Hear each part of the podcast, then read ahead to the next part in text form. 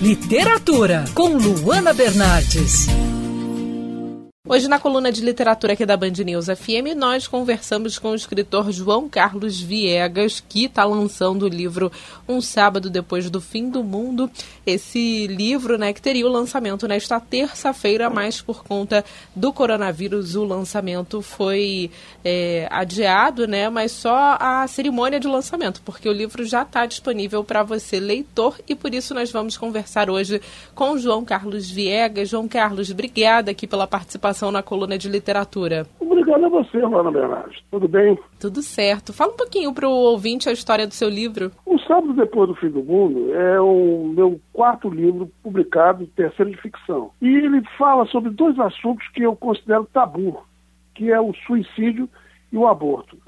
Quando eu comecei no, no, rádio, no rádio, inclusive na Rádio Bandeirantes, foi a minha primeira rádio, é, uma das coisas que eu ouvi dizer é que não se podia falar sobre suicídio.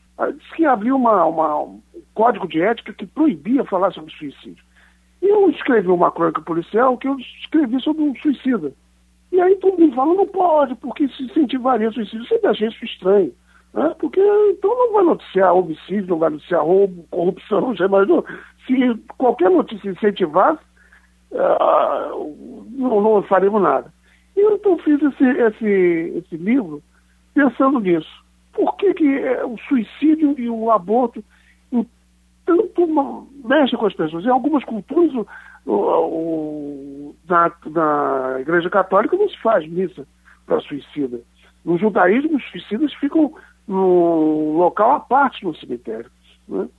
Então eu falei, esse livro trata sobre isso. E como é que você faz a conexão? São três assuntos bem pesados, né? Bem difíceis é. de, de, serem abordados. Como é que você faz a conexão entre A conexão esses... começa quando o, o, pai da personagem principal é, chega em casa desempregado.